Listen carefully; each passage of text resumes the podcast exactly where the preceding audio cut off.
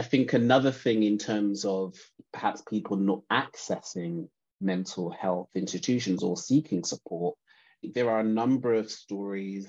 And of course, as therapists, Esther and Emily, I'm pretty sure that you have some amazing case studies and experiences working with people where you've seen people reach a state of healing, but those conversations aren't necessarily always shown. Well, I think the keep talking is appropriate for today because it's officially hashtag time to talk support. You're listening to Think Tenacity podcast. www.thinktenacity.com. Thank you for pressing play and making time for Black mental health.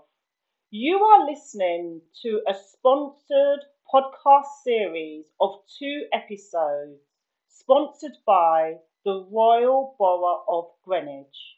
For more information about making time for Black mental health events, please email podcast at thinktenacity.com. Making Time for Black Mental Health Events is a non profit organisation to serve the community by providing access to Black therapists.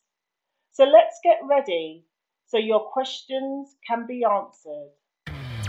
Something wonderful for your ears and your mind. Is Black mental health stigma real? And why do some Black people feel scared to share their mental health struggles or mental health illness? Hello, I'm Victoria. I'm a humanistic psychotherapist and I work in private practice. It's a Victoria Talking Therapy. Um, I am of African origin, Nigeria to be precise, and I have firsthand experience of how mental health problems could be perhaps perceived differently.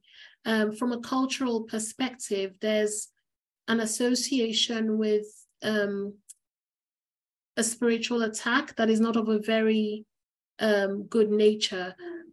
Often people think it's caused by something your ancestors did, or it runs in the family, or something that prohibits other people from supporting for fear of it beginning to affect them by association.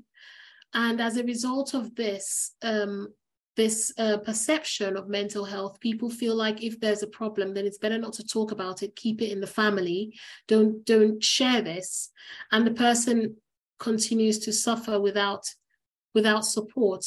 To talk about mental health you have to be aware